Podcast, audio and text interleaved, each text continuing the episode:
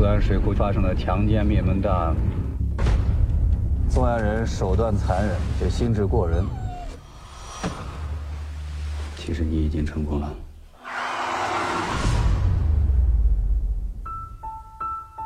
有人在水库边上看见了我们仨。你哪儿的？我是协警。他刚才认出我来。三兄弟啊！真的不是个一般人，就看一眼就敢拔枪。报道。那个姓李的真像是那家人派来索命的。罪和错，每个人心里都有。那么多巧合能都找他身上，我知道你迟早会找到。但留给我们的时间真的不多。你他妈到底想要干什么？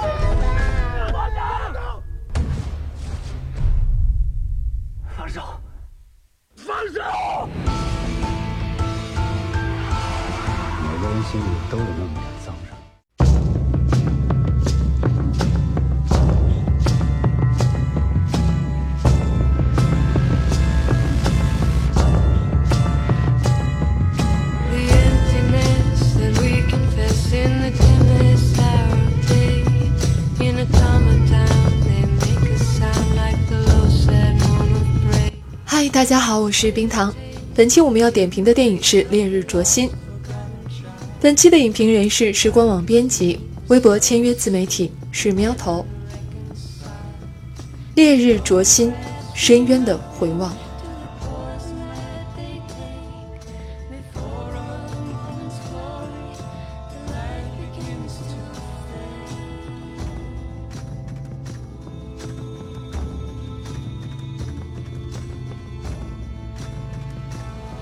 如果你之前惊异于邓超、段奕宏、郭涛三个人同时获得上海电影节影帝，在看完本片的一刹那，你就会知晓答案。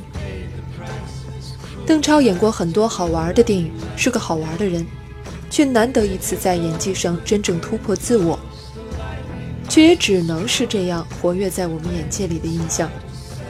这一次，曹保平把邓超，邓超也把自己逼到绝境。将老鼠躲猫这个游戏展现得淋漓尽致。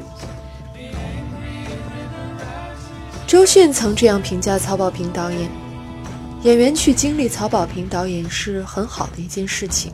戏里的演员都是会演戏的，但是他不要，他就是要把你逼到墙角，在你全懂的情况下，再帮你往下挖两层，他会再帮你往下想两层。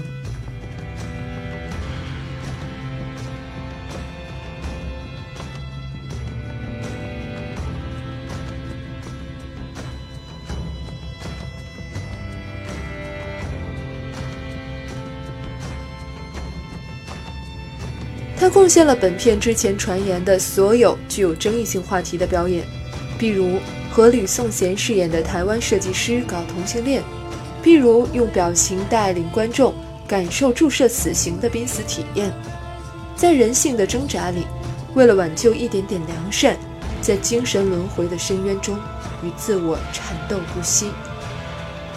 这片子具有我能希望看到的好电影中所有的元素。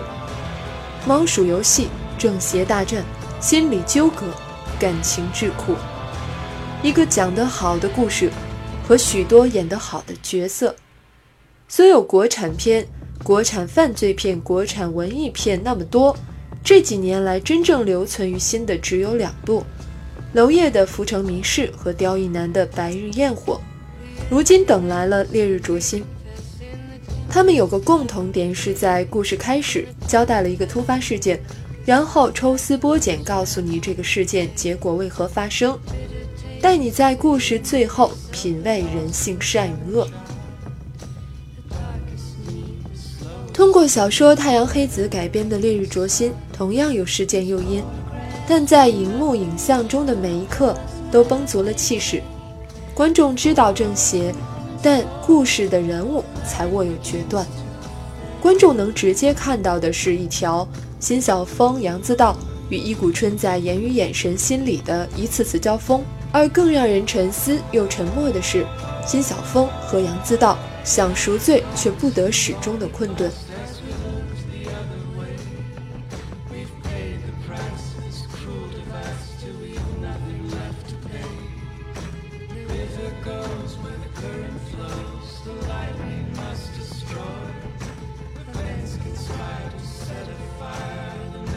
超在演戏中走进了辛晓峰苦闷不堪的内心，段奕宏也是一个负担有心结的复杂特性警探形象，十分立体。故事基调是人性的，也是黑暗的。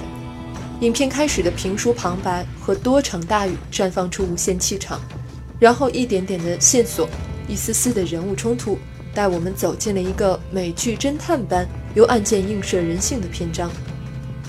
开始事件的结局得以让观众跳出荧幕，跟故事走向剖析每个人的思想，却始终不知道最后结局会怎样，只能一遍一遍的走，一遍遍感知主角们的内心，深陷于故事，感同悲喜。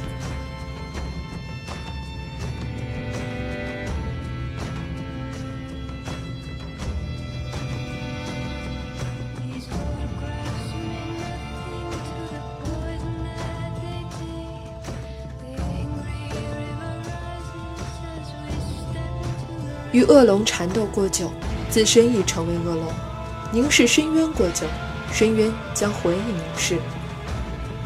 辛晓峰成为一个协警，杨自道靠开出租小心过活，街上遇到抢匪，拿身体赌刀，敢搏命。一脚已踏入深渊，另一只却偏偏想挣脱出来。穿警服、抓坏人，这些标签顷刻转化为命运对自己最辛辣。最无情的嘲讽，在向往光明的过程中，黑暗的漩涡只会把身体与灵魂吞没得更加深沉。所以，最后的高楼，你看那光明的烈日，无情灼心。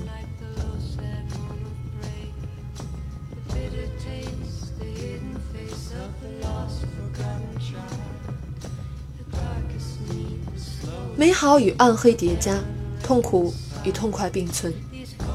虽然这部电影的高楼追逐段落比较突兀夸张，高虎这个角色也有些怪诞多余，终归不失为一部无尿点、张力足的好电影。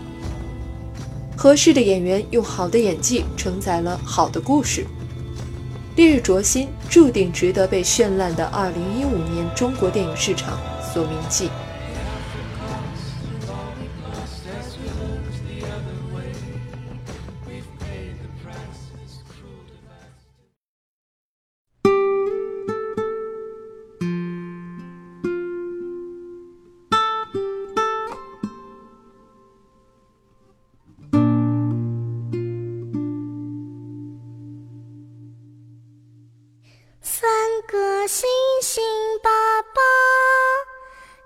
亮着夜空啊，在那松林树下舞蹈啊。冰糖电影的视频节目已经正式启动了，要收看视频节目，请在优酷、腾讯视频以及哔哩哔哩、B 站。搜索“冰糖电影”四个字就可以找到我们。希望在视频节目的下方也看到你们的留言哦。如果想和冰糖进行更多互动呢，欢迎关注我们的微博和微信公众号“冰糖电影”，其他的平台也都可以用这四个字搜索到我们。照耀着时间啊，黑夜消失不见，彩虹挂着微笑啊，鱼儿游啊游啊。秋冬到春夏，鱼排水中荡漾，幸福的家。